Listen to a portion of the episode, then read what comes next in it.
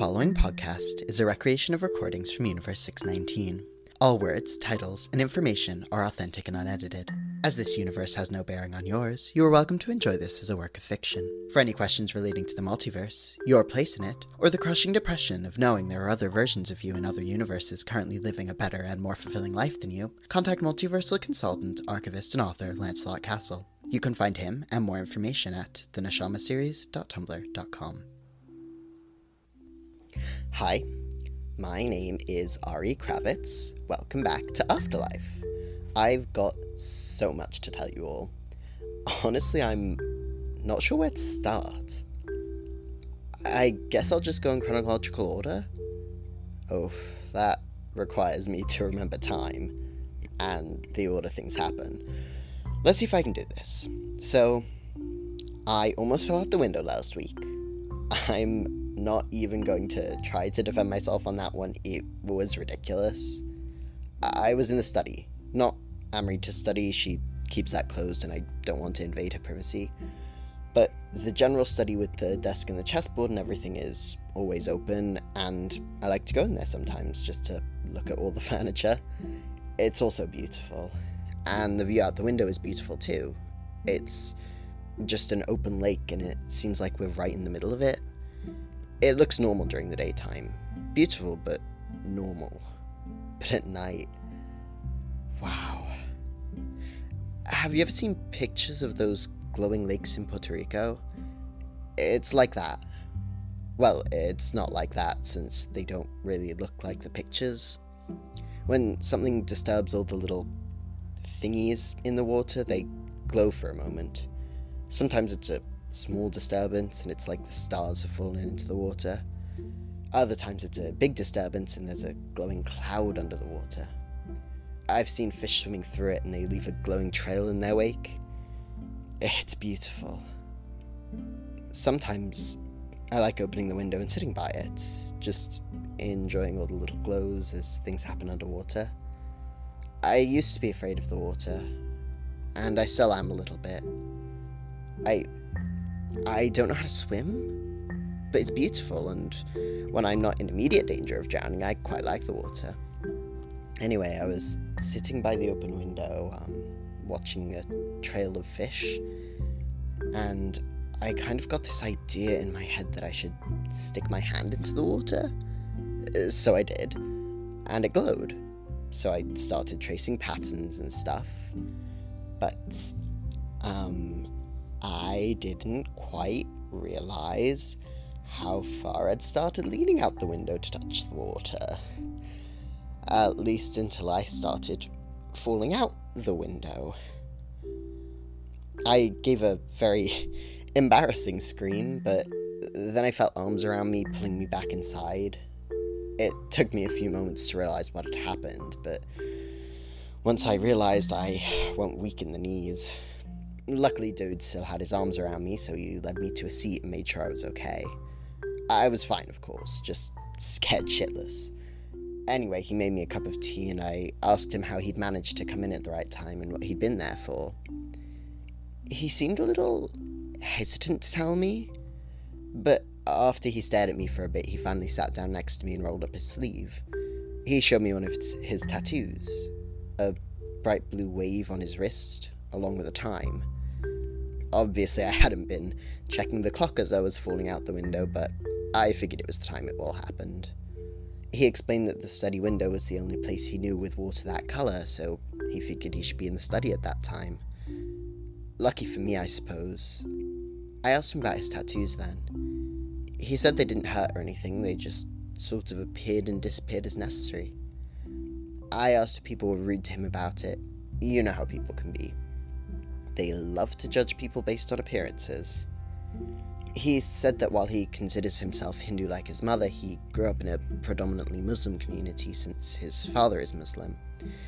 He said that there were varying opinions on tattoos, and there were definitely some people who looked down on him for it, but overwhelmingly, he said that since they weren't permanent, hadn't required any actual tattooing, and were being used to help other people, they weren't only acceptable, but most people thought he should be encouraged to use them to do as much good as possible.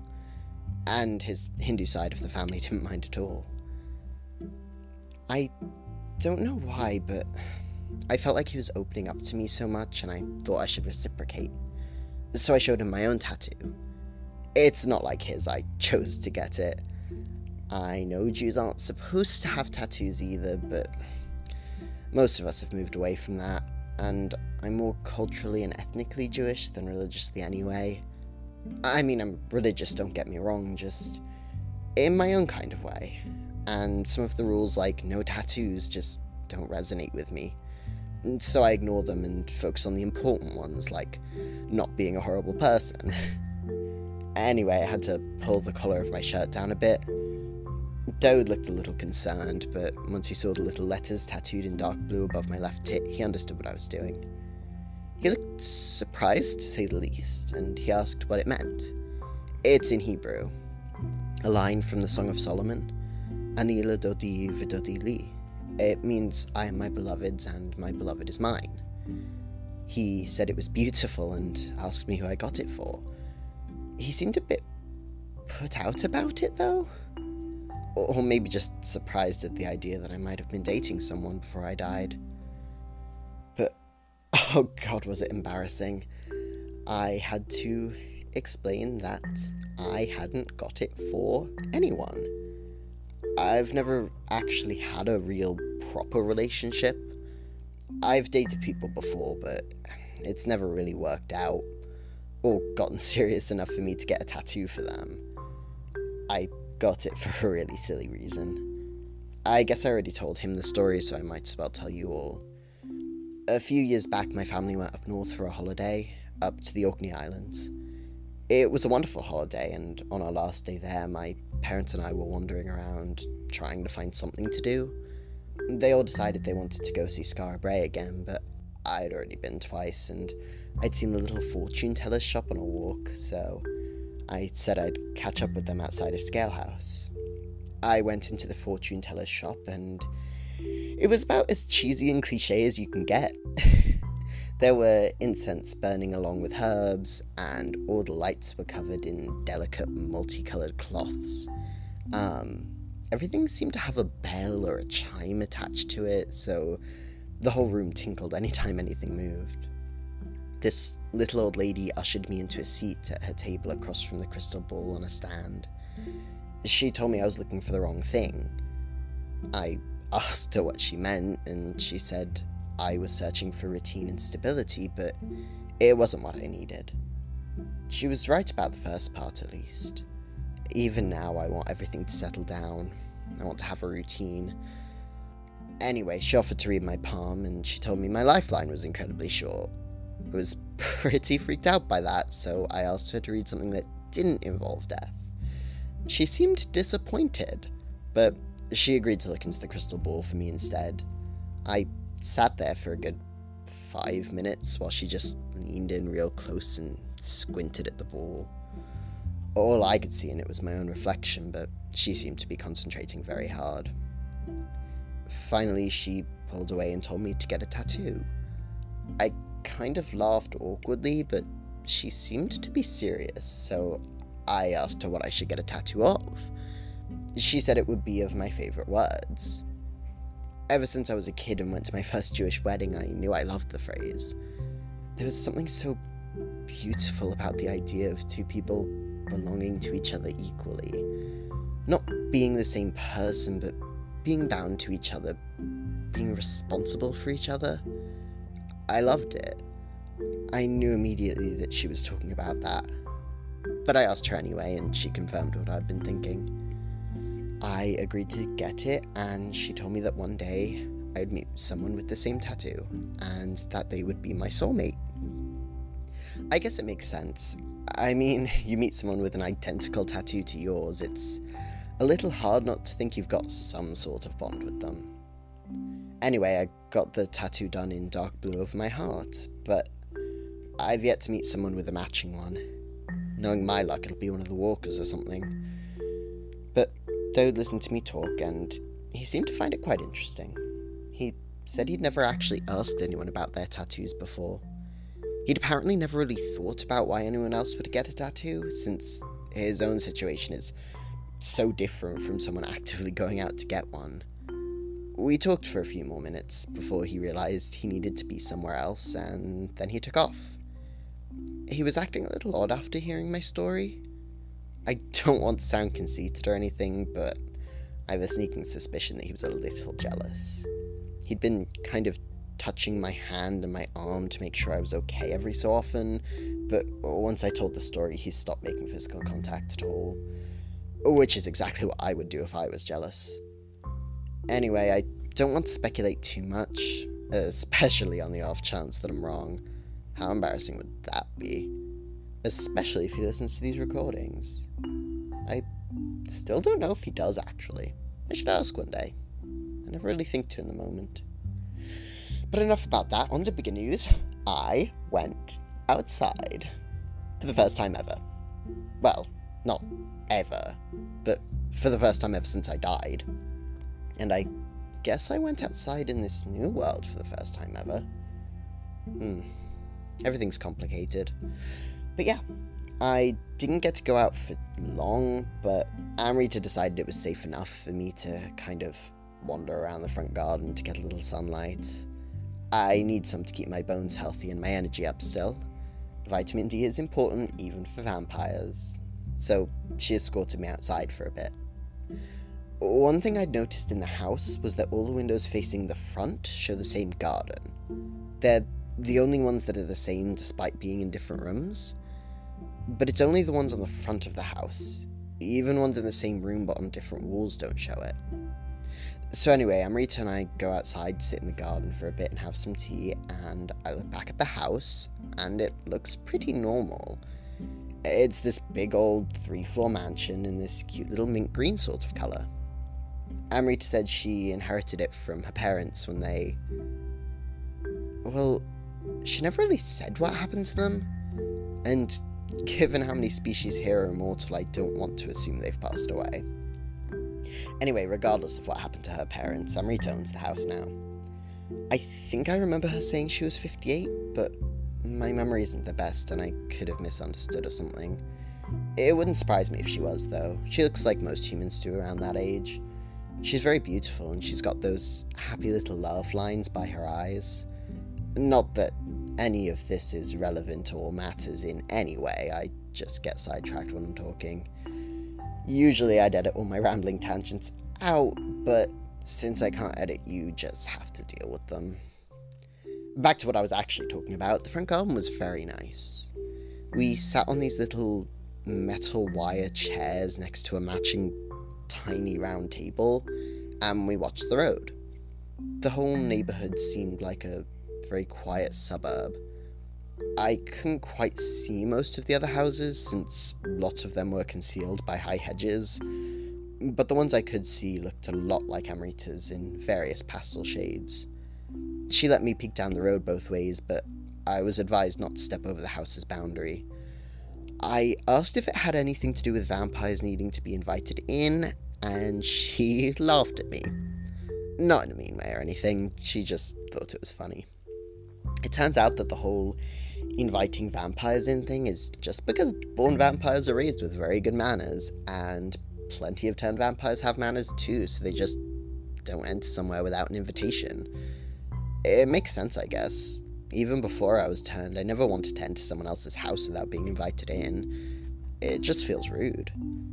Mm, but she said that no, it wasn't a vampire thing. She just didn't think it was safe yet for me to step over the boundary line of the house. She and Dawood had only managed to place protection up to the edges of the house. Which makes a lot of sense. I think if my neighbour asked me if they could cast a spell or put some kind of magic charm in my garden, I'd sell my house as soon as possible. Actually, no, that's a lie. I'd think it was super fucking cool. I'd probably agree in a heartbeat, and also demand to know more. But I feel like in this world, it's more like your neighbour asking to put a security camera in your garden. That's reason to move out. Anyway, I looked both ways down the road. It was pretty anticlimactic, actually. I was expecting some cool, magical, otherworldly stuff, but it was mostly just empty road and one woman watering her flowers. There was one of those little plastic red and yellow children's cars where you sit in them and move them by shuffling your feet along the ground. I asked Amrita if there were children in the area, and she told me it was a gift for one of the Fae who lives nearby. Uh, apparently, he's very mischievous and likes to play with children's toys. So I asked Amrita what the back garden looked like, and she seemed confused. She led me around to what should be the side of the house, and it quickly became apparent to me that. Well, I, I, I don't really know how to explain it. It was flat. It was a facade, in both senses of the word. And behind it was a small strip of grass, a fence, and another house. I tried looking at the back of the house, but I just got a headache, and Amrita led me back out front and told me to stop thinking about it. Apparently, many houses in this world are like that. For most people, it's just an aesthetic thing, being able to choose your view from each room. For Amrita, it was also about protection. Since she works with a bunch of groups that fight bloodless purity, she's a bit of a target sometimes. So having different rooms in different places is very useful. Not long after that, we went back inside. I still felt a little sick from trying to understand whatever the back of the house looked like, so I went up for a slough. Naps are wonderful. It's like a soft reset for people. Whenever I feel bad, I just take a nice long nap and feel much worse when I wake up. And then I rehydrate to stop the headache, stand in front of a fan to stop overheating, and then I feel better. So I took a nap, and when I woke up, Dawood had shown up and was talking to Amrita. I walked in partway through the conversation, took a seat, and kind of half listened to what was being said. I didn't totally understand it, but I gathered that he was going out to get groceries because someone was coming over. Once Dawood left, Amrita enlisted my help setting up one of the other spare rooms for whoever the guest was. It was pretty clear as soon as we walked in that it was set up for someone specific, much like Dawood's room was. It wasn't a surprise that in a house with so many rooms, Amrita often entertained friends, or that those friends often had their own specific spare rooms. This one was colourful and cheery, all yellows and pinks and greens. The bedding was floral and looked like a bubby's couch. I absolutely loved it. And outside the window was a beautiful garden that looked well kept, but in a homey kind of way. All the beds were freshly tilled, and fat little bees buzzed around the flowers, their paths wonky since they were so weighed down with pollen. At the other end of the garden was a little cottage that looked like a witch should live inside it. Despite being on the second floor, it looked like we were on the ground floor, and there was a door to outside leading into the garden. As we were finishing dusting the room, I could see someone wandering out of the cottage and down the winding, handmade stone paths of the garden towards us. The first thing I noticed was the cheery orange sundress and sensible shoes, then the floppy sun hat and white bum bag, and finally the beautiful long black curls, dark skin, and graceful walk. Amrita seemed thrilled to see this new person, rushing out the door with a bright smile. I couldn't deal with going outside and seeing the weird house again, so I waited until they came inside and Amrita introduced me to Mem. Mem had been asked by Amrita to help protect the house and teach me magic. Amrita explained to me that Mem is a Mekubal and practices Jewish witchcraft with a specialty in protection. Mem seemed excited when I asked if Mem's name was taken from the Hebrew letter, and it turned out it was correct. We bonded a bit over Jewish stuff, and Mem explained to me that Mem doesn't use pronouns, just Mem's name. As much as it feels a little weird to say Mem's name so much, if it makes Mem happy and comfortable, then who am I to judge? It's such an easy thing for me to do to respect someone else and make them happy, I mean, some people don't like calling me they. I'd be a bit of a hypocrite if I was upset by anyone else's pronouns. Not to mention a major asshole. Anyway, Dawood returned pretty quickly after that, and Mem and Amrita made dinner. Dawood and I kept them company in the kitchen, trying our best to stay out of the way. They seemed to work well together, like they'd cooked together pretty often. Dawood explained to me that Mem and Amrita had been together once upon a time. Mem has a wife now, but Amrita's still close with both of them. We all had dinner together, and Amrita updated Mem on everything that's happened so far. We agreed that Mem would focus on protection first, and then teaching me some magic once Mem thought I was ready. They've all agreed to take me into the nearest city soon Phaeton. It's weird. Phaeton in our world is just this tiny little village, but uh, apparently it's a big city in this world. Oh, Mem also told me Mem's name for the two worlds, and I think I'll be adopting them. So, in the Jewish calendar, we have a leap month instead of a leap day, right? Every 19 years, we have seven leap years on a pretty complicated cycle. And on a leap year, the month Adar happens twice. We call them Adar Aleph and Adar Bet. So Mem calls the two worlds World Aleph and World Bet, or Aleph and Bet for short. Because Mem is also human and from the human world, we're calling the human world World Aleph. I'm not sure if it'll stick or not, but I guess if I'm still calling them that by next recording, then you'll know it's stuck in my vocabulary. It's a handy way to name the worlds, though Amrit is not thrilled to be from World Bet. Anyway, Mem said Mem was going to make a golem to protect the house tomorrow morning quite early, so I'm going to head to bed soon. Mem said if I can wake up in time, I can watch Mem create the golem. So I'm going to end here with today's piece of advice. Learn how to give up.